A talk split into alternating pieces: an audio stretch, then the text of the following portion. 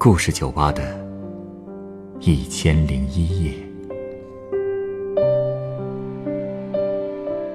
本节目由北京人民广播电台故事广播与凤凰网有故事的人频道联合制作。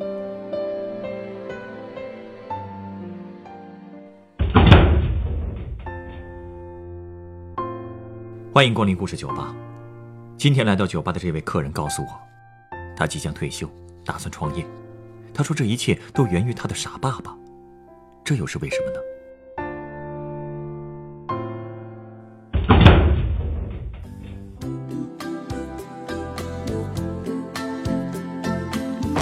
小伙子，我这一摞材料放在吧台上，不影响你工作吧？啊，不碍事儿的，您放这吧。哎，要不然帮您找个袋子装起来，这么多材料回头撒一地也不好捡。哦，那也行。哎，谢谢你啊，小伙子。没事儿。哟，这些都是养老院的宣传册。啊，是。嗨，我想研究研究，跟着人家学习一下。学习一下。我这不是快退休了吗？想着退休以后试试创业。现在孩子们都成家立业了，父母那边也用不着我操心，正好有机会，想尝试尝试。您说的创业是指开一家养老院？确切的说，是打算办一个家庭型养老院。家庭型养老院？那怎么会想做这个领域呢？哎，因为我做过专门的调查呀。虽然说现在大型的养老院挺多的，但是小型的养老模式还是很缺乏的。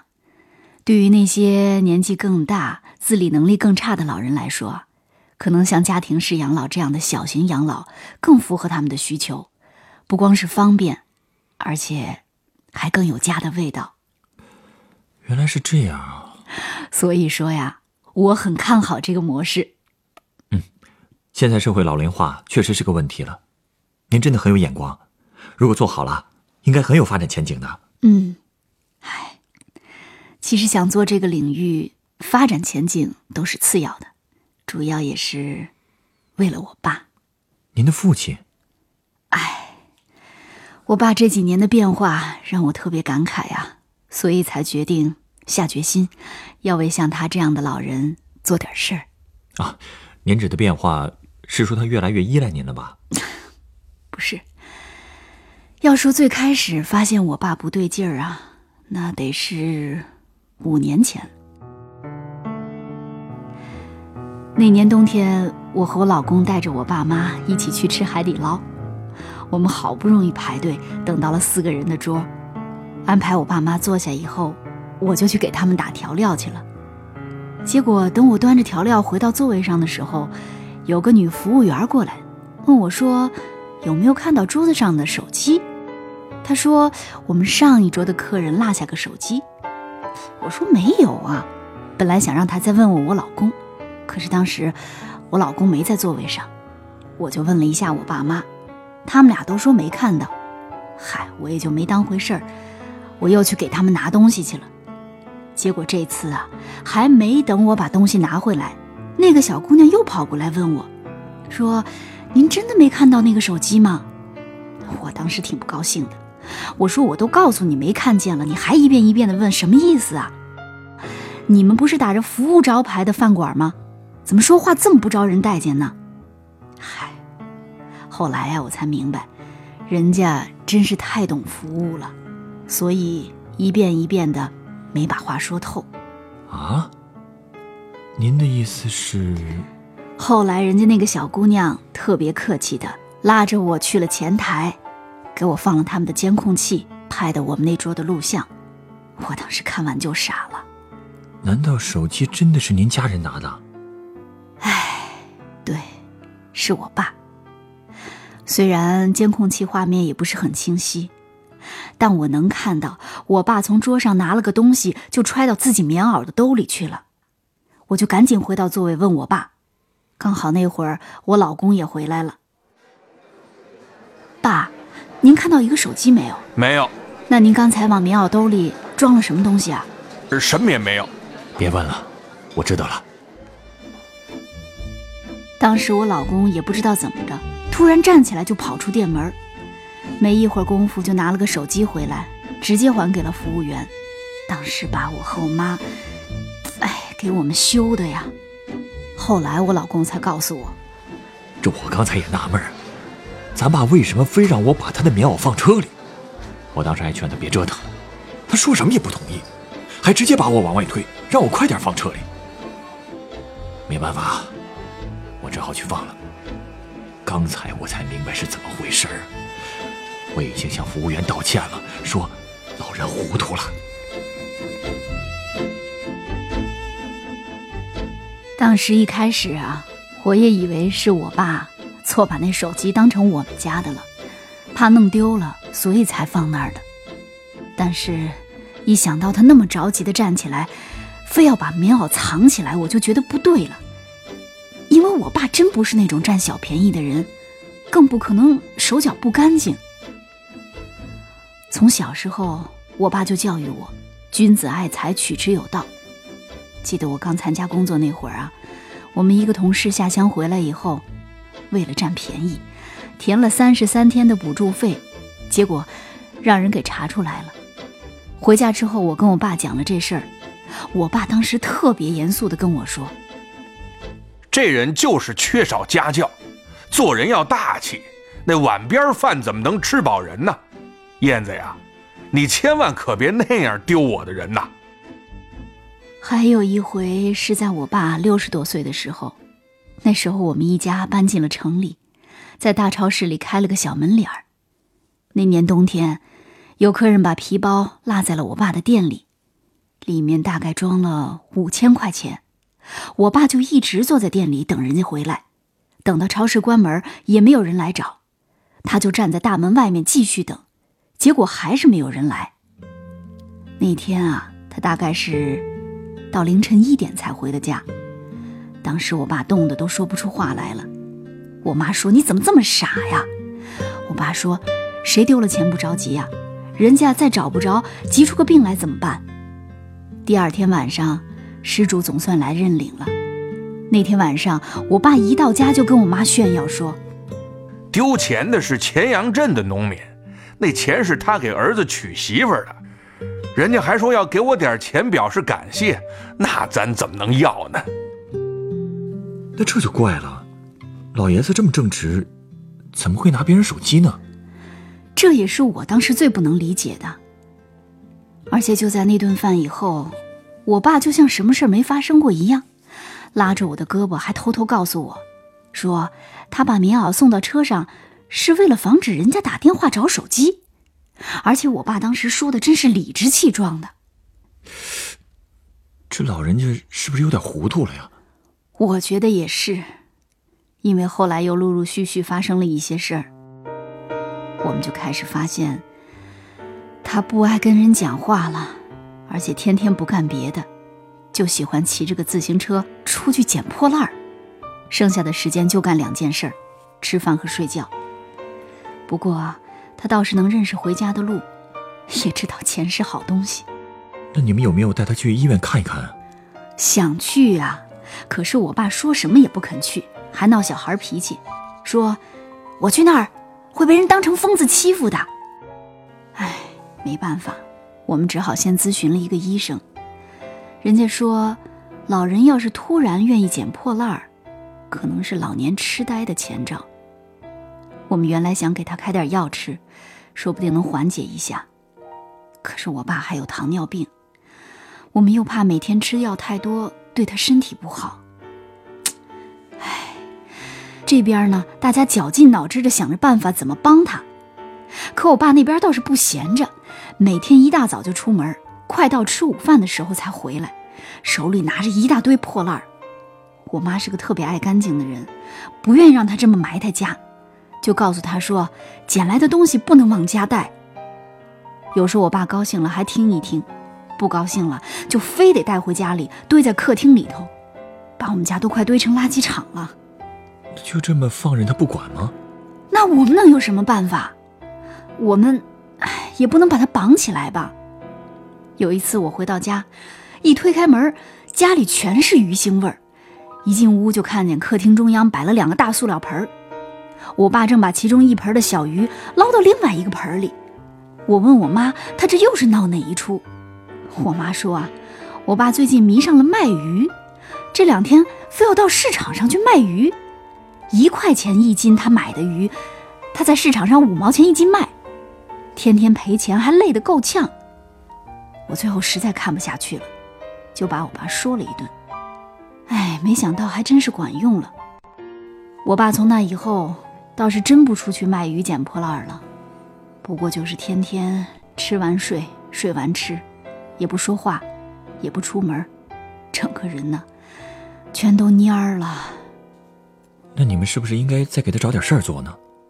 老这么下去，嗯，脑子会退化的越来越厉害吧？是啊，我们也是这么想的。我们考虑到。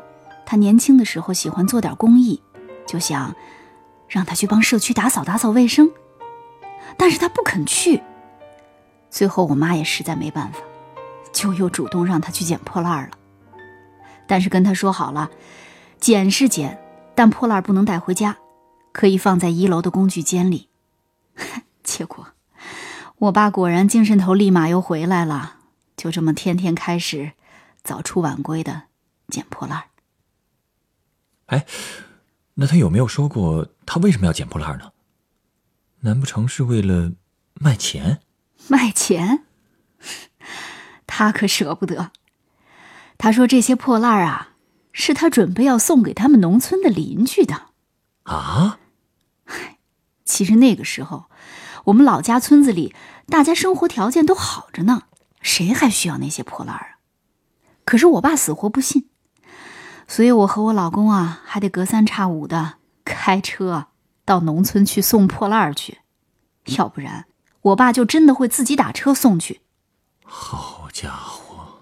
嗨，其实要是只是捡捡破烂也就算了，可后来我爸又开始偷拿人家东西了。这次他又偷拿什么了？哎，有一回我妈去菜市场买菜，回家路上碰见我爸了。看见他正拿着一件绿色的棉袄往工具间里走，我妈觉得不对，因为之前她在买菜的过程当中看到了一群小学生，人家在那儿种树呢，那些孩子穿的就是这种绿棉袄。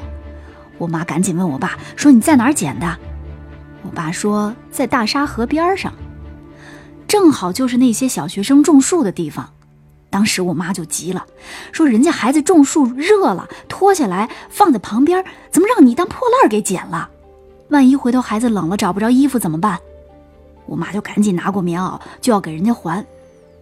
我爸当时就急了，竟然扇了我妈一耳光。啊！我妈当时眼泪唰就下来了，但是也顾不上那么多，自己骑上自行车就给孩子送棉袄去了。结果到了那儿啊，果然有个孩子正在那儿找棉袄呢。我一听说这事儿，也觉得我爸是越来越不可理喻了，所以，我也不怎么想搭理他了。除了给他买吃的穿的，也很少跟他说话，他也不主动理我。反正我每次回家，就看见他在睡觉。我曾经真以为啊。我爸是没救了，我们家里啊，已经没有人能再跟他沟通了。但是真没想到，我弟弟竟然做到了。您弟弟，他怎么做的？之前有一次，我爸过生日，我刚一进家门，就看见我弟正在客厅给我爸洗脚、剪指甲，而且两个人还是有说有笑的。哼，你还得奖啊？我要是当你们单位领导啊，干的肯定比你还好。可不是嘛，我老爸是这样，干什么都是最厉害的。竟然聊得这么起劲儿啊！我当时也不敢相信，而且听他们俩聊天当时真觉得我爸跟健康人没什么两样。我弟家在县城里头，他又是单位的领导。平时工作挺忙，基本上每个月才回来看我爸妈一次，不像我，基本上每周都回去。可是虽然我比我弟去的勤，但我爸好像更喜欢跟我弟在一起，而且还特别听他的话。那天，我弟给老人送了一个定位器做生日礼物。这种东西啊，我是劝了我爸无数次，说你出门带上，他从来都不听。所以我得承认啊，我弟呀，太会哄老人了。爸，把脑袋伸过来，看我给您又弄了啥好东西。嗯，这是什么呀？哎，这东西可神了，您天天出门啊，挂在脖子上就行。以后不管你在哪儿，只要我妈叫您回家吃饭，这个就会响起来。您按一下，就这个，哎，你按一下上面这个按钮，大声告诉我妈您在哪儿，然后马上回家就行。神奇吧？哦，呵呵，好，好，好，那我带上。这小玩意儿真有你说的那么神奇啊？嘿，当然了，咱回头啊，吃完饭遛弯去，我带您试试啊。哎，好，好，好，好，好。看来您父亲不是不能沟通，而是得看怎么沟通。是啊，而且我最佩服的是，我弟竟然还说服了老爷子，别往家里带银杏了。他还捡了银杏回家啊！就在我弟回来之前的一周，也不知道我爸从哪儿弄来了几袋子银杏，堆的家里到处都是。那些银杏也没洗干净，也没晾过，弄得家里是一大股子臭味儿。你也知道，家里谁也劝不动他，可是我弟一来，竟然全给解决了。爸，这袋子里装的什么呀？怎么这么臭啊？这可是好东西啊！我专门给你弄的，治糖尿病的。哦，什么宝贝啊？银杏啊！哎呦，爸，你可真厉害！哪儿来的？就在小区里，街道上都有。我一天弄一把，就是树太高了，不太好打。老爸，您还真以为自己是孙悟空啊？哎。我前几天买了好多南方的银杏，还给您和我妈留了一袋下次我一定带过来。咱们这边的没人家南方的治疗效果好，您以后就别自己弄了。是吗？效果不好啊？那我再也不弄了。那天晚上，我一直都没怎么睡着觉，我一直在反省我对我爸的态度。我心里特别不是滋味儿。哎，你看过一个公益广告吧？就是讲一个得老年痴呆的父亲，抓起桌子上剩下的饺子，往口袋里装的那个。嗯，我看过。他说是因为他儿子最喜欢吃饺子了。是。那个片子最后那句话曾经特别触动我。他忘记了一切，但从未忘记爱你。我每次看完这个广告都会哭，但我当时也觉得这个做的有点太刻意了，太煽情了，有点假。可是我自从经历过我爸的事儿，我才发现原来那个片子说的都是真的。你看我爸不也是这样吗？他忘了自己也有糖尿病，甚至忘了不能偷别人东西，但是他没忘了他儿子的糖尿病。更没忘了给他儿子弄银杏来治病。我一直都没弄明白他的心思，可是我弟明白了。而且，他知道我爸这样的状态，想和他沟通，就得先哄他开心。可你看我呢，总是先入为主的认为，老人一旦糊涂了就没法交流了，而且总以为，所谓的孝顺。就是让他不愁吃不愁穿，出去能安全回来就行了。可是，其实像我爸这样的病人，也希望有人理解。那天晚上我真的想了挺多的。后来，因为一些机缘巧合吧，所以才产生了想要办家庭式养老院的想法。我想在这样的机构里，让更多像我爸这样的老人，不光是老有所托。更重要的是，能让他们不再孤独，有懂他们的人来照顾他们，让他们相信，人到晚年，哪怕是病痛缠身，但是心情也可以是快乐的。这样的养老院，以后能给我留个床位吗？小伙子，你才多大呀？你就想这些？因为秉持您这种经营理念的养老院，估计未来一定很抢手，还是早点排队的好。是。哎，您稍等啊，我要送您一杯鸡尾酒。好嘞。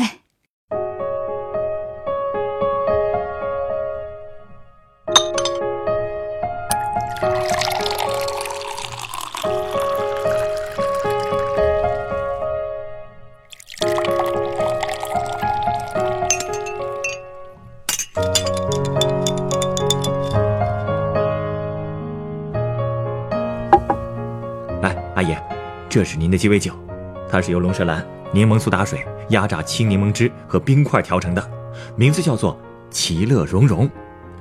这也是我给您未来开办的家庭养老院送上的一份祝福。谢谢你，小伙子。其乐融融，嗯，希望我能让老人们感受得到。一定可以，因为啊，您已经抓住要诀了呀。要诀？您刚才不是说了吗？要诀啊，就是理解。对待老人，我们总以为他们需要的就是物质上的满足，可老年人的精神世界甚至会比年轻人更加敏感和丰富。即便他们的认知能力在退步，可不意味着他们没有情感的需求。在这个基础上理解他们，才是让家庭、让老人们其乐融融的根本要诀吧。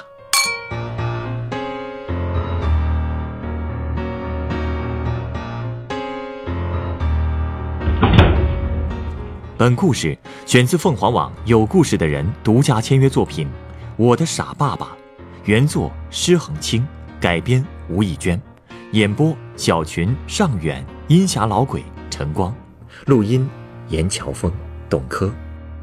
人人都有故事，欢迎搜索微信公众号“有故事的人”，写出你的故事，分享别人的故事。下一个夜晚，欢迎继续来到故事酒吧，倾听人生故事。收听最新节目，请关注北京故事广播，工作日每晚九点播出的《故事酒吧》的一千零一夜。